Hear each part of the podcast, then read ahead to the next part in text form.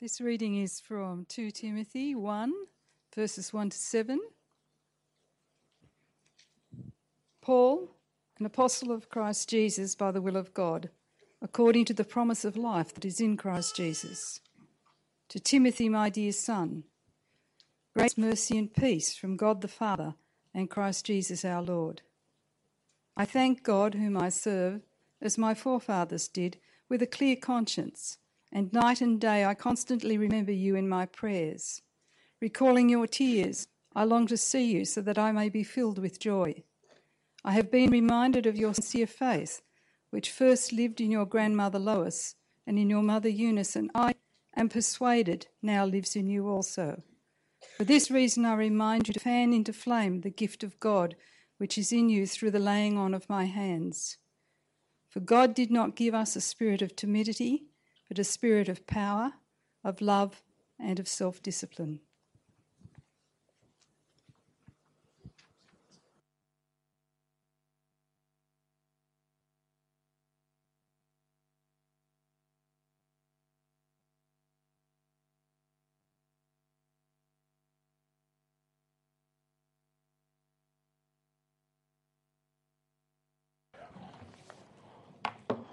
Okay, you see an outline of what I'm going to be saying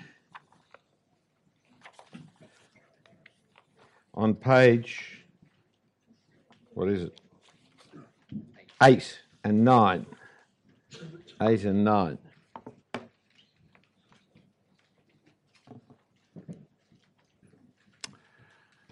Now, it's been a long day, hasn't it?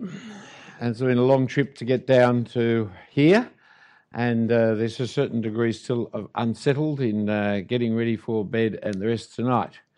So it'd be really good if I gave just a simple, brief outline of where we're going.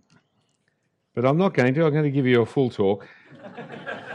just thought I'd warn you up front uh, as we go. I can abbreviate it, but that's not going to help all that much. So strap yourself in. Here we go. Uh, get your Bibles open, and or no, we need our Bibles open because other things are going to come up on the PowerPoint, and uh, on that passage that we've just read. I do thank you for the invitation of being here this weekend, and we're just going to look at the first two chapters of 2 Timothy. Uh, maybe in the hope that you'll invite me back to come and do chapters three and four some other time. But here's the outline of the talk on, but it's printed for us on confidence in the gospel, which is the very first one of these.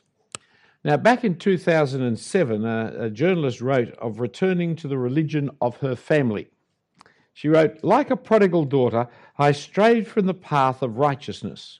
After years of questioning the belief system of my parents, I've made the predictable return to their way of thinking, and I have returned to atheism. Here's the child of atheism, point one, child of atheism. Now, who now as an adult has returned to her atheism. This is the coming out of atheists that Professor Dawkins is wanting to encourage. The, the get out of the closet is what his message is. There's lots of you atheists, come and acknowledge it. Well, she has. As the number of heathens grow, there'll be more people like me, people who have not chosen atheism as a conscious, rational choice second generation atheists who choose atheism in the same way most people choose religion, because it is what they were taught by their families, and the indoctrination has left them with a gut feeling that it is not easy to escape. A second generation atheist. But this is unusual, for atheists generally pride themselves upon their individualism and upon their inquiry into the truth. They believe in the Enlightenment myth of the objective human mind deciding on the basis of facts the truths of life. But her religion was not like that. Her religious leanings are not chosen as a conscious, rational choice. She admits atheism isn't perfect, but it has one great advantage, she says. Not everything about atheism is perfect, but the overall values are positive and life affirming and should be encouraged. Children raised as atheists know their minds are their own. They don't believe every private thought is monitored by a higher being and so on. So now she wishes to raise her own children as atheists. When the time comes, I will raise my children as atheists because I want them to have all the advantages and values I enjoyed as a child. At heart, I'm a conservative, she says, who believes in family values, and I think it'd be nice for my parents to see our tradition of heathenism carried on. Atheism is a wonderful gift to give to children. But this journalist, this atheistic journalist, forgets that according to her great uh, hero, Professor Richard Dawkins, raising your children by your religion is child abuse. He wrote, Small children are too young to decide their views on the origins of the cosmos, of life, and of morals. The very sound of the phrase Christian child or Muslim child should grate like fingernails on a blackboard. The kind of family religion of atheism that our journalist was commending is the exact opposite of the atheism of, of the atheists especially the atheist Professor Dawkins. For Dawkins, atheism is intellectual individualism. And so religion, even atheism, mustn't be bequeathed on our children. They should be taught how to think and not what to think. And they should not bear a name that they have not chosen for themselves. Now, of course, Professor Dawkins shows a total failure to understand children, humanity, and families, and even the thinking process. It's not possible to be taught how to think without at the same time being taught what to think. That's an educational nonsense. The journalist, not Professor Dawkins, is right. Family religion is a powerful teacher of us all. Whether our family teaches us atheism, agnosticism, cynicism, or one of the more classic religions, it's inevitable that the actions and words of parents will teach children the family religion. You can't abdicate your responsibility to raise your children. It's a myth that you can leave them to make up their own mind. What you teach them under such a system as that is indifference to all matters of great truth and life. It's the way to raise an agnostic, to leave the child to make its own mind up. It's the way to raise uncommitted people who don't trust anybody or anything. If that is your religion, then fair enough, but don't pretend that you're raising your children to follow their own desires. They're following their parents' religion. Children are born into families. Different families have different philosophies, lifestyles, music tastes, sporting preferences, and religions. They speak different languages, and they consequently think in different forms. People will raise their children as they see fit, and their children will be known by their family till they reach adulthood. Then they will choose to conform to their parents' view, like our journalist, or they'll rebel against their upbringing. Some, like our atheistic journalist, will do so out of an unconscious, irrational indoctrination. Others will do it out of a conscious, rational choice. We baptize babies with the understanding that they come, when they come of age, they will take the promises upon themselves in confirmation. We never assume that having baptized the baby that they are made automatically Christian for all their lives or that they do not have to make up their own mind when they come of age to do so. So let's turn to these first two chapters of the second letter of Paul to Timothy. It's written by the apostle from jail, where he was expecting not to be released but to die. He wrote asking young Timothy to visit him in jail and to carry on the very work that landed Paul in prison. Tonight we're just looking at the first seven verses. And here we find the family, the family of faith in action. From verse 3, we read of Paul's forefathers. I thank God whom I serve as my forefathers did, with a clear conscience. Paul was very self consciously Jewish, proudly Jewish. He believed, as his forefathers had, in the Creator of the world who had chosen the nation Israel to be his people. God had rescued them out of slavery in Egypt under Moses. He'd spoken to them at Mount Sinai through Moses. He'd given them the law by which he would have them to live as his people.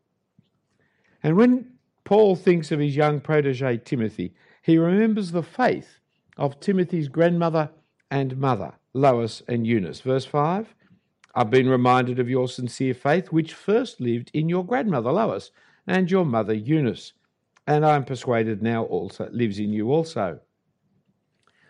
We don't know if Timothy's father was a Christian. We don't know from Acts. What we do know from Acts is that Timothy's father was not Jewish. Presumably, the reference to the mother and grandmother, Timothy's father, was not a Christian. But that's a presumption. We don't know. But we do know that both his grandmother and mother were Christians, and the powerful influence of these women seemed to have borne fruit not only in their own life but in his life. If you'll turn over the page in your Bible or flip through the uh, phone in your phone, wherever it is, it's really difficult for preachers that people preach from phones because in the days of Bibles, we always knew whether you'd turn the page over or not. But now it's silent, this kind of scrolling business, and we never know whether you're up to it or not. To say nothing of that, there are some naughty children that are playing games rather, but we won't mention them.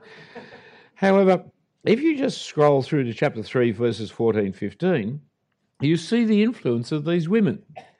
But as for you, continue in what you have learnt and have become convinced of, because you know those from whom you learnt it and how from infancy you have known the Holy Scriptures, which are able to make you wise for salvation through Christ Jesus. Never underestimate the powerful influence of mothers and grandmothers, especially the praying variety, nor the importance of teaching the Bible to little children. There was a great children's worker, Scripture Union worker, who died a year or so ago. Uh, Owen Shelley. And Owen Shelley had as one of his lines, never underestimate the underrate. And he's right. Never underestimate the power of being taught the Word of God properly from childhood. The work that you do in loving care of your little ones can have great effect in their growth and development. The growth and development of your children and your grandchildren. Keep praying for them. Keep reading the scriptures to them. Keep commending them to God and God to them. But there's another family in the family of faith. For notice how Timothy is called in verse 2 back to chapter 1 Paul's dear son. Often in the New Testament we read of Timothy, and often Paul refers to him in these loving family terms. So in 1 Corinthians 4 we read, That is why I sent you, Timothy, my beloved and faithful child in the Lord or in Philippians 2. But you know Timothy's proven worth, how as a son with a father he has served with me in the gospel. Or in 1 Timothy 1, to Timothy, my true child in the faith. And here in 2 Timothy 1, to Timothy, my dear son. And it's not just a formal greeting, for we can see the affection of the older man for the younger man when he writes towards the end of verse 3 about night and day, I constantly remember you in my prayers, recalling your tears.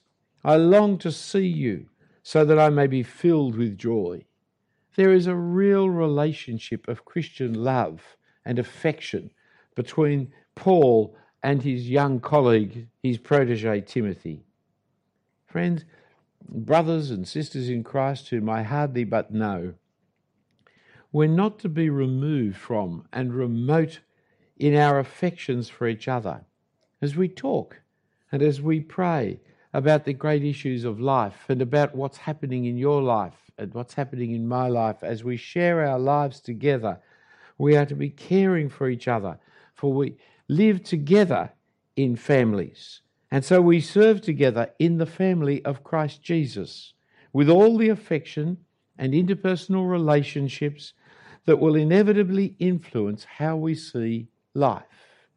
our congregational life together is critically important. Well done for being on this camp. Shame on those who didn't sacrifice and come to be with us. We could say that here, can't we? But if you're listening to a recording of this later, shame. Uh, you should have come and been amongst us. For it is important that we spend time with each other, that we learn each other, that we pray for each other, that we bear each other's burdens. But Timothy's family's faith is a sincere faith. Paul is sure of the sincerity of Timothy's faith, just as he was sure the sincerity of Lois and Eunice's faith before him. There is a genuineness that goes beyond trying to please the people we like a genuineness that goes beyond the indoctrination of our parents. There's that sincere faith that comes from the profound conviction of the truth of what you believe. Paul saw it in Timothy, as he'd seen it before in Timothy's mother and grandmother. He could now see that it dwelt in Timothy also. Paul also rec- remembered the special gift that Timothy had received. Paul had laid his hands in prayer upon the young man in verse 6. For this reason, I remind you to fan into flame the gift of God which is in you through the laying on of my hands. He doesn't tell us what the gift of God was. He did not need to tell Timothy because Timothy knew. Both he and Timothy knew what he was talking about. We, unfortunately, don't. It may well have been a gift for ministering the word of God. For if you turn back or scroll back to 1 Timothy 4, verses 13 to 15, just back a page or so, 1 Timothy 4, verses 13 to 15, he says, Until I come, devote yourself to the public reading of Scripture, to the preaching and to teaching. Do not neglect your gift, which was given you through a prophetic message when the body of elders laid their hands upon you. Be diligent in these matters. Give yourself wholly to them, so that everyone may see your progress. Well, this was Timothy's ministry, a ministry of teaching, preaching, reading the Bible. So, presumably, that was the gift given to him in response to the prayers of the elders and the apostle. Here, back into Timothy 1 6, Timothy was once more to activate the gift, to, to fan it into flame. For the job that Paul had now in mind for him, a job that could only be described as a fearful prospect, was to continue Paul's work, joining Paul in prison for the gospel. Let me give it to you again so that you just grasp it. This letter is an invitation to join Paul in prison for the gospel. That is a fearful prospect. Just ponder it for a moment. The man who has been most important in your life, in the gospel, in the Lord Jesus, the man who's mentored you in the faith, the man who has looked after you, the man with whom you have served, writes to you and says, I'm in prison for the gospel. I'm going to die here, but I want you to come and join me. This is not an easy invitation. But this special gift of Timothy was related to the universal gift given to all Christians. For the gift may not have been the special gifts of ministry so much as the gift of the Spirit Himself. The gift not of a, a spirit of fear and cowardice, but the gift of the spirit of love and power and self discipline. This gift is given to all who name the name of the Lord Jesus Christ. This is the gift of the Holy Spirit. It's not that Timothy had a particular problem of fearful timidity, it wasn't a character default or something. He was being invited to do something that was very, very brave for anybody. He was being reminded that the Spirit given to us is a spirit of love, power, and self control, so that Timothy, faced with the awesome task to continue Paul's ministry, which had led Paul to prison, faced with the persecution and the imprisonment, is being challenged to use his special gift of ministry in the light of the universal gift of the Holy Spirit to come and do the same things that got Paul into prison. Now, spend a moment then thinking of the Spirit the Spirit that's been given to us, to each and every one of us, if we name the name of Jesus as our Lord and Saviour and God as our Father. The, the Spirit is not of fear. It's the Holy Spirit who has been given to us, the Holy Spirit of God, God the Spirit Himself, God the Almighty. So this is not a spirit of cowardice, fearfulness, or timidity. We're not to cower in fear of the opponents of the gospel who may ridicule us or persecute us, who may place us in prison or call the police to arrest us. You know, you and I worry about a rebuff from our neighbour. Paul is dealing with being executed, being locked up in prison. That's what Timothy is facing. We're to take our stand unashamed of the gospel, unashamed of the apostle of the gospel, professing Christ and Him crucified to all who would give, to whom we would give this account, and to all who would call us to account. What about you, friends?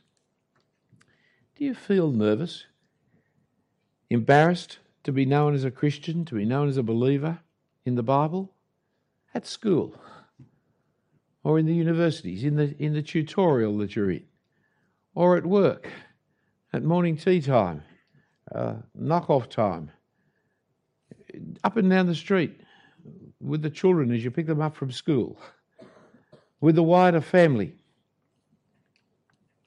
By nature, we would have every right to be ashamed, to be fearful and anxious, and to keep our light as buried deep down under a bushel as we could possibly make it. For our society generally does not welcome Christians gladly, especially not the ones who speak in favour of the Christ and who want to read the Bible. But this isn't a matter of being natural, this is a matter of being supernatural. The Spirit of God gave us, and the Spirit that has been given to us is not a spirit of fear but, see what the alternative, verse 7, but the Spirit has these three key characteristics, attributes power, love, self discipline. The Holy Spirit is often associated with power in the Scriptures, though it's not always the power to change things. Rather, it's often the power to endure things cheerfully. Romans chapter 15, verse 13 says, May the God of hope fill you with all joy and peace in believing, so that by the power of the Holy Spirit you may abound in hope. Not so by the power of the Holy Spirit you'll be able to do miracles, not by the power of the Holy Spirit you'll be able to change things, but by the Holy Spirit you may continue, you may endure, you may continue in hope. The apostle's power was seen in his sufferings. It was God's power that protected him and enabled him to endure the shameful sufferings. Remember, my friends, we are following the one who died on a cross. It was profoundly shameful. It was a massive defeat. There's lots of ways to kill a person. Crucifying is one of the most messy and difficult ones to be bothered with. I mean, chop the man's head off, run a spear through him, put a sword through him. There's any ways Roman soldiers could kill you. Why did they crucify people? Well, because it was a public statement. You put a man up at a cross and you watch him die slowly over a couple of days. And it declares to everybody else, you mess with us, we got a cross for you. And you see him out there publicly as the birds gather around they didn't wait for the body to die to start taking the flesh off and plucking the eyes out. It was a shameful, appalling way of saying, We're defeated, we're destroyed, we are but nobody, we are but nothing. As naked you hung on a cross to face the ignominy and shameful oppression of Roman tyranny. It was a powerful political statement. That's the one we're following. That's the one who said to us, If you want to be my disciple, deny yourself, take up your cross, and follow me.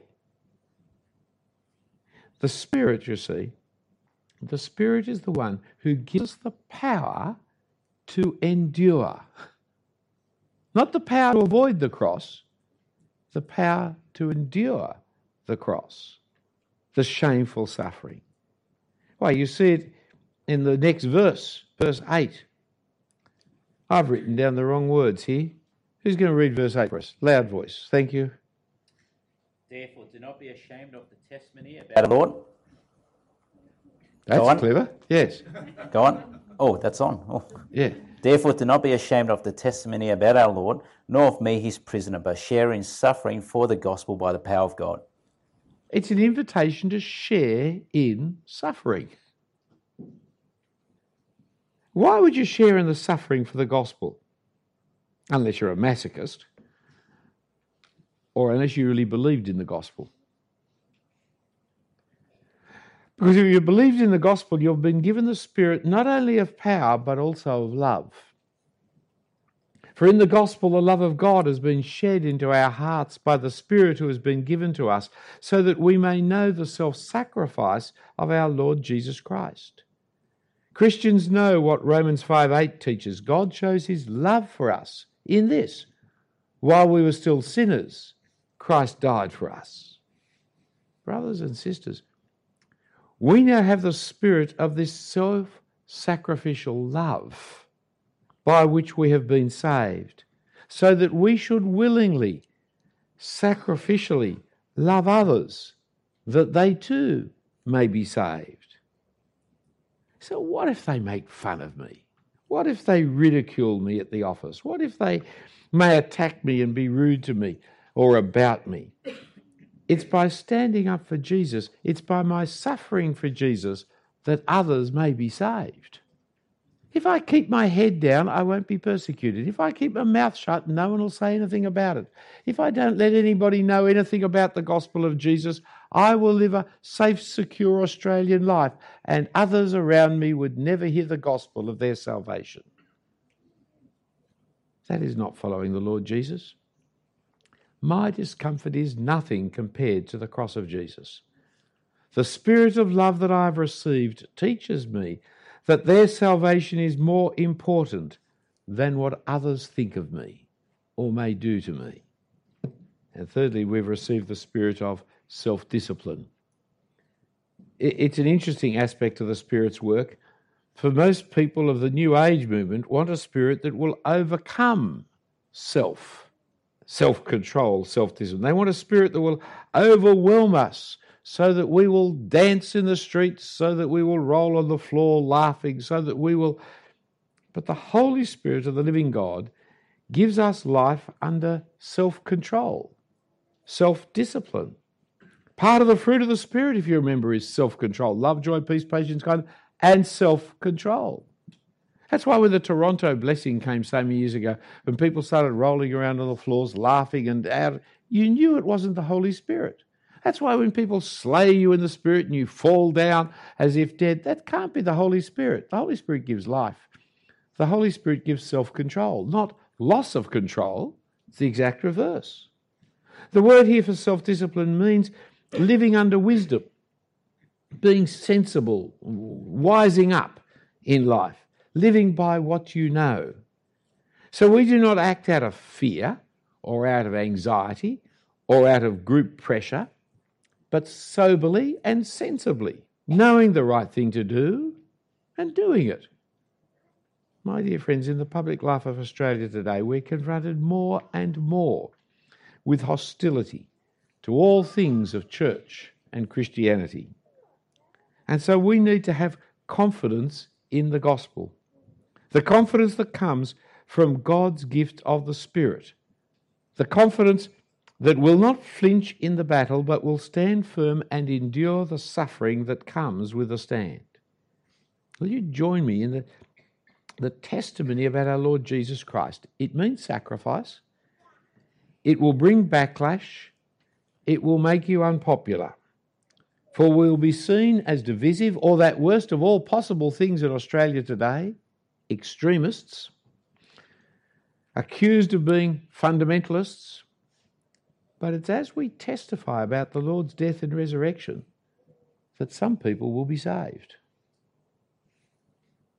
So we're not to be afraid, but out of our love for the lost, the love that God saw his own son die for, out of the confidence in God's power, the power to endure whatever suffering may come our way, And out of our self control, the self discipline that acts upon what we know and not the irrationality of fear, let us testify to the Lord and share with the apostle and Timothy in the sufferings of the gospel.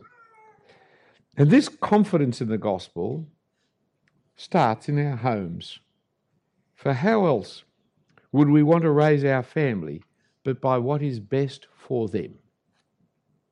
And it means that we will continue to teach children, taking every opportunity in schools and clubs to teach them the truth that is in Christ Jesus, for that's the best for them. A few years ago, I was reported to the Child and Adolescent Mental Health Service of South Australia, the Child Protection Society, the Commissioner for Children and Young People, the International Society for Prevention of Child Abuse and Neglect, Kids First Foundation, Miss Irene Moss, the Commissioner, of Independent Commission Against Corruption, the Office for Children, Youth and Family Support of the ACT, the Office of the United Nations High Commissioner for Human Rights, the, uh, uh, the Australian Council for Children and Youth Organisation, the Commissioner for Children in Tasmania, and the editor of Quadrant. I was reported to all of them. The charge that was levelled against me came from a Christmas carol service where a visitor who reported me to all those organisations wrote, I am appalled that you should lie, particularly to children in the congregation. When you said a host of angels appeared to the shepherds in the field, that is the truth. He continued, It's not the truth. It's what you it's your belief. And to give children some misguided idea that the law of physics can be suspended without any evidence is wrong. For a person in position of authority over children, it's termed abuse. In this case, mental abuse. We are living in a hostile community, hostile to the gospel, hostile to the gospel being preached and being spoken. It's becoming harder and harder in Australia, mind you, dear brothers and sisters. Not very hard compared to the Christians in Iraq. Not very hard to the Christians in Syria. You know, this is, this is Mickey Mouse stuff. But it's new for Australia. And it's new for Australian Christians. This century is going to be a terrible struggle for Christians in Australia in relationship to the government. Church and state is going to be a big issue for us this century because persecution is coming again.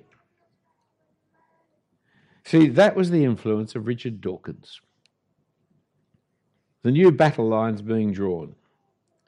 It's another attempt to muzzle Christians from teaching God's word.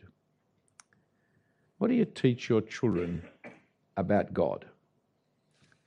Teach them the truth in the Spirit, who's not of fear, but of power and love and self discipline. Let's pray. Heavenly Father, we thank and praise you for the Lord Jesus Christ. We thank you, Father, that he set his face resolutely to go to Jerusalem. We thank you, Heavenly Father, that he gave witness, gave testimony to the truth for Pilate, and did not shrink back. We thank you, Father, that he did not consider the shame of the cross, but rather continued to bring glory to you in his death and salvation to us. And we pray, Heavenly Father, that each one of us here might be so persuaded, so convinced of the truth of the gospel, that our faith, the faith that many of us have inherited, might be a faith that is sincere. And that with that faith and that sincerity of this family, that we would stand firm, that we would not shrink back in fear but that we would faithfully, in the confidence of the gospel, testify to the truth of the gospel of our Lord and Saviour and of his apostle, who's written to us in your word by the inspiration of your Spirit. And Father, that we would have such endowment of your Spirit that we would indeed act not in fear, but in the power of the Spirit, in the love that he gives and in self discipline and control. And we ask it in Jesus' name. Amen.